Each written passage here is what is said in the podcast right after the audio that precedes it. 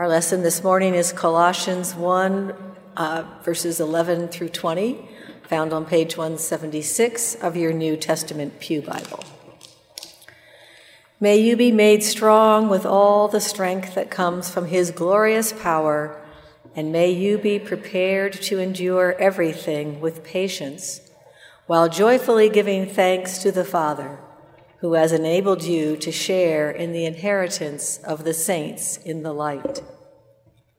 He has rescued us from the power of darkness and transferred us into the kingdom of his beloved Son in whom we have redemption, the forgiveness of sins.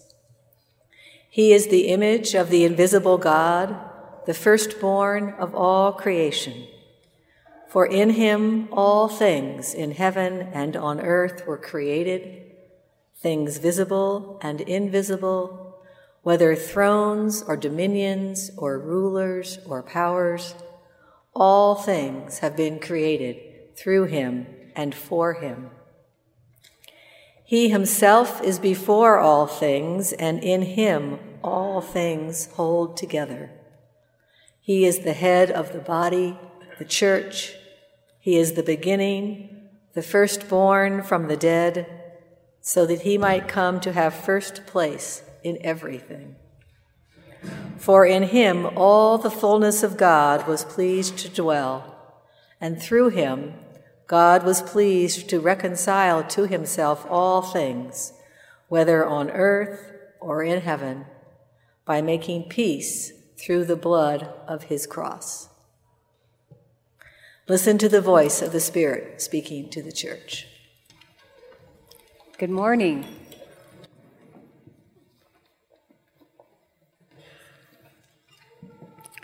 Hear the words from the Gospel of Luke chapter 23. Two others also, who were criminals, were led away to be put to death with Jesus. When they came to the place that is called the skull, they crucified Jesus there with the criminals, one on his right and one on his left. Then Jesus said, Father, forgive them, for they do not know what they're doing. And they cast lots to divide his clothing. And the people stood by watching. But the leaders scoffed at him, saying, He saved others. Let him save himself if he's the Messiah of God, his chosen one. The soldiers also mocked him, coming up and offering him sour wine, and saying, If you are the king of the Jews, save yourself. There was also an inscription over him this is the King of the Jews. One of the criminals who were hanged there kept deriding him and saying, Are you not the Messiah? Save yourself and us. But the other rebuked him, saying, Do you not fear God, since you are under the same sentence of condemnation? And we indeed have been condemned justly, for we are getting what we deserve for our deeds. But this man has done nothing wrong. Then he said to Jesus, Jesus, remember me when you come into your kingdom. And Jesus replied, Truly I tell you, today you will be with me in paradise. May God add a blessing to this reading. Today we celebrate Christ the King Sunday. And I want to first say that, uh, you know, we intended to have this day be the day for Pastor Ian's installation. Um, into the you know into the church as pastor of the church officially. And we were really hoping that this would be the day because we wanted to call it his coronation. Christ the king. You, know, you get it. This this peculiar language of royalty doesn't really resonate with those of us who don't live in a country that is ruled by a monarchy, although we do have a great enthusiasm for the TV show The Crown. I hear a lot about it. And as a preacher, it's a challenge to come up with a theological angle for a sermon on Christ the King Sunday. So, most preachers I know just avoid it. It's much easier to preach about gratitude and Thanksgiving the Sunday before Thanksgiving. But I'm giving it a shot this morning because there's something about this strange declaration that Christ is king that's been tugging at my heart lately. And so I decided to respond to this challenge. But where do I begin? How about with Kanye West? Anyone familiar with Kanye West? Yeah. Oh, at 8:30 there were tons of fans. Are you really? Okay. Well, or at least fans. I don't know if that's maybe an overstatement, but they knew who he was. Some of you um, might not know who Kanye West is. Um, he's a hip hop singer and songwriter, arguably the most accomplished rapper in the 21st century. Kanye, in fact, is one of the top selling musicians of all time. He has won 21 Grammy Awards. He has a fashion line. He's a record producer. He's been on Time Magazine's list of the 100 most influential persons twice. Kanye might best be known for being the husband of Kim Kardashian, she herself a colorful pop culture figure. Kanye has found himself in the limelight many times for all sorts of reasons, um, mostly because of his coarse speech and his um, unbecoming antics. But Kanye has gotten a lot of media attention lately because this controversial character claims to have made a powerful conversion to Christianity. I thought, well, like Bob Dylan and other musical icons before him who also had faith uh, conversions, Kanye's conversion to Christianity has created quite a fuss among his fans and critics. Now, I'm far from a connoisseur of rap music, although I have listened to the album. And never would I have imagined I'd include Kanye West in a sermon. But I've been intrigued that this rap star's conversion has rocked the music industry. What I find particularly interesting is not the arguments uh, about whether his conversion is authentic and sincere or is it a ploy, um, a ruse in order to sell more records. What I'm intrigued by is the title of his album Jesus is King. Jesus is king. Now, language is powerful, right? Words matter. And as Pastor Ian preached last week, our Christian funny talk can create a stir. It's peculiar. Our gospel passage today of Jesus' crucifixion is a strange lectionary choice for Christ the King Sunday. We'd assume that reflecting on the kingliness, the kingliness of Christ, would involve scriptures uh, with him being seated high and lifted up upon a throne, seated at the right hand of God Almighty. Perhaps readings from the book of Revelation would be appropriate about the royal city with Jesus clothed in glorious royal garb. Perhaps we could have focused on his transfiguration or a reading from Isaiah, where all authority rests upon his shoulder. But instead, we're given a glimpse of the kind of king we are to consider today. A king hanging on a cross between two thieves, dying a criminal's death. A king accused of sedition against the Roman Empire.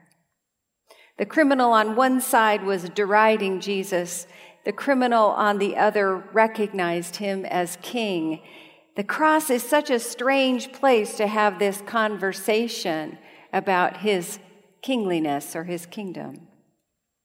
If Jesus is king, the cross, not the crown, is the symbol for the Christian faith. So, this Jesus as king on the cross was clearly not on the side of the royalty or the powerful, And being followers of this king leaves no room for pomposity or arrogance or superiority. Well, what then does it mean to give allegiance to a king that is upon a cross? Let's go back to the first century, to the time after Jesus' departure when the early Christians were called people of the way. Let's imagine what it meant for those followers in the ancient world to declare their allegiance to Jesus, the one they confessed was the Messiah, the Christ. In fact, Christos Kyrios, Christ is Lord, was the earliest confession for the Christians. And the Roman Empire demanded allegiance from its citizens. So to say Christ is Lord was to resist the rule of the empire. And to resist bowing one's knee to Caesar was to invite persecution upon oneself. Christian martyrs were plentiful in the first two centuries. Christians were also recognized as communities of justice and love and generosity, of, of slaves and rich, the powerful men, women. They were mixed communities of faith, and they were known for that. They were also known for their allegiance to God and resistance to the empire. Constantine, Emperor Constantine, made Christianity the official religion of the empire in 325. So from then on, Christianity was the Roman Empire's most powerful religion. And some historians and theologians would argue that becoming the religion of the empire wounded the heart and soul of Christianity. Jesus never intended followers uh, to be the people in power. Jesus modeled the paradox of power. Christ's power was in his suffering on the cross. Jesus taught that power comes in dying to self, in picking up one's cross and following him. He taught the only way to keep power is to give it away. The only way to have love is to give it away. Jesus exhibited power unlike any other king the world had experienced. So, for followers of Jesus, it's in the cross, not the crown, where our power lies. Jesus taught more about the kingdom of God than he did any other teaching. His parables were rich with metaphors because they were attempts to get people, his hearers, to conceptualize an entirely new reality, a new reign, a new realm of God. Parables are hyperbolic and humorous and bewildering and almost always disturb the hearers because parables tell the truth, but with a slant. The theological notion of the kingdom of God, I know, is difficult for many of us. We've so associated the kingdom of God with heaven or the afterlife that we've lost track of Jesus' teachings about the realm of God or the reign of God here on earth among us. In Luke's gospel, Jesus ushered in the kingdom and then called us to keep manifesting the kingdom in our hearts, in our families, in our cities, in our communities, in our nation. We are to enflesh the kingdom of God. So when we declare that Jesus is king, we are declaring a different sort of world in the making, a world in which justice and peace reign over hatred and violence. Jesus' message of a new realm with a new king was too threatening. It was dangerous to the powers that be, so they attempted to extinguish him and his gospel message. So if Christ is king, he must reign in our hearts.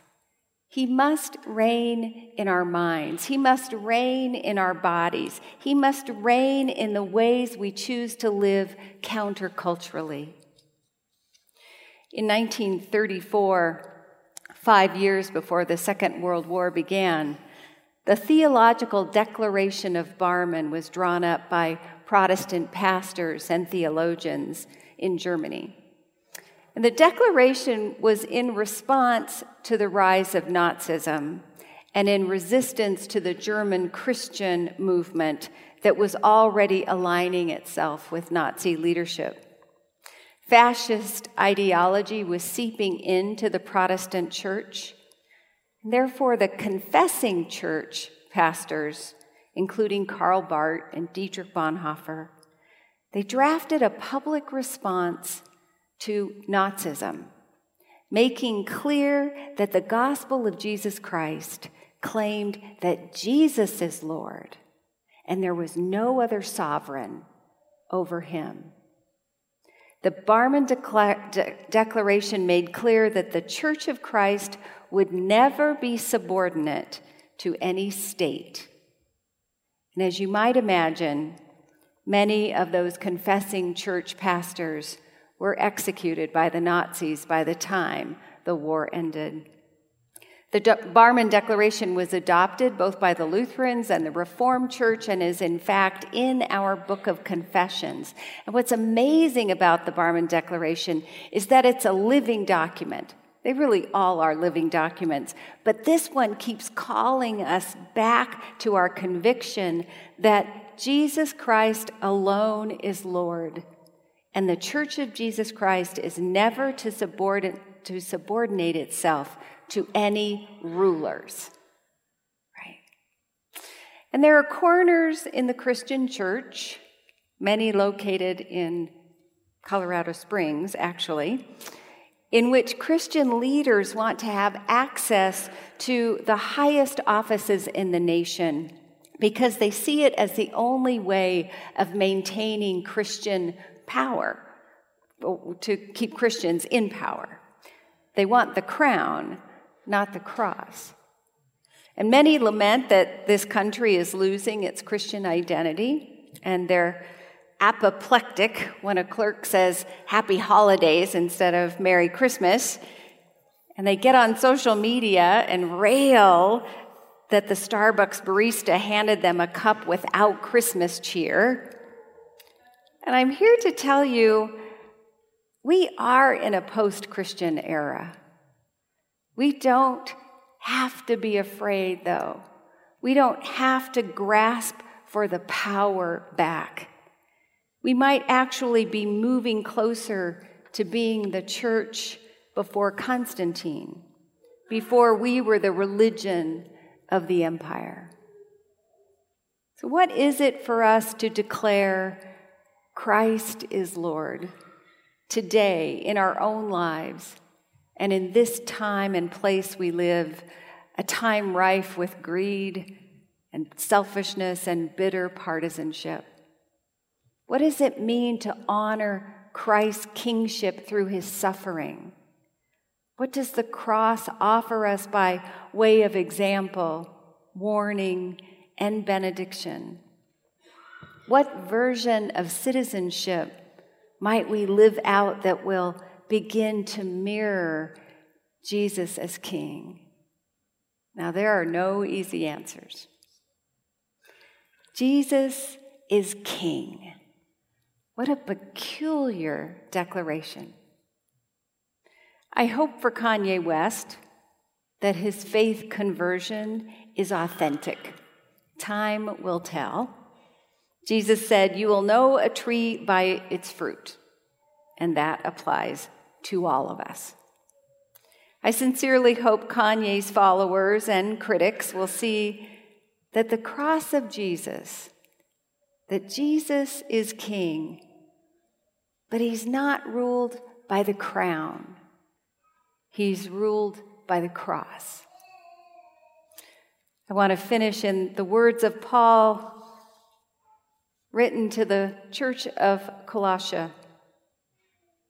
May we all be made strong with all the strength that comes from Christ's glorious power. May we be given patience to endure everything, while joyfully giving, giving thanks to the Father who has enabled you, has enabled us to share in the inheritance of the saints in the light. Friends, this is our benediction. This is our charge. This is our blessing today and every day. Thanks be to God.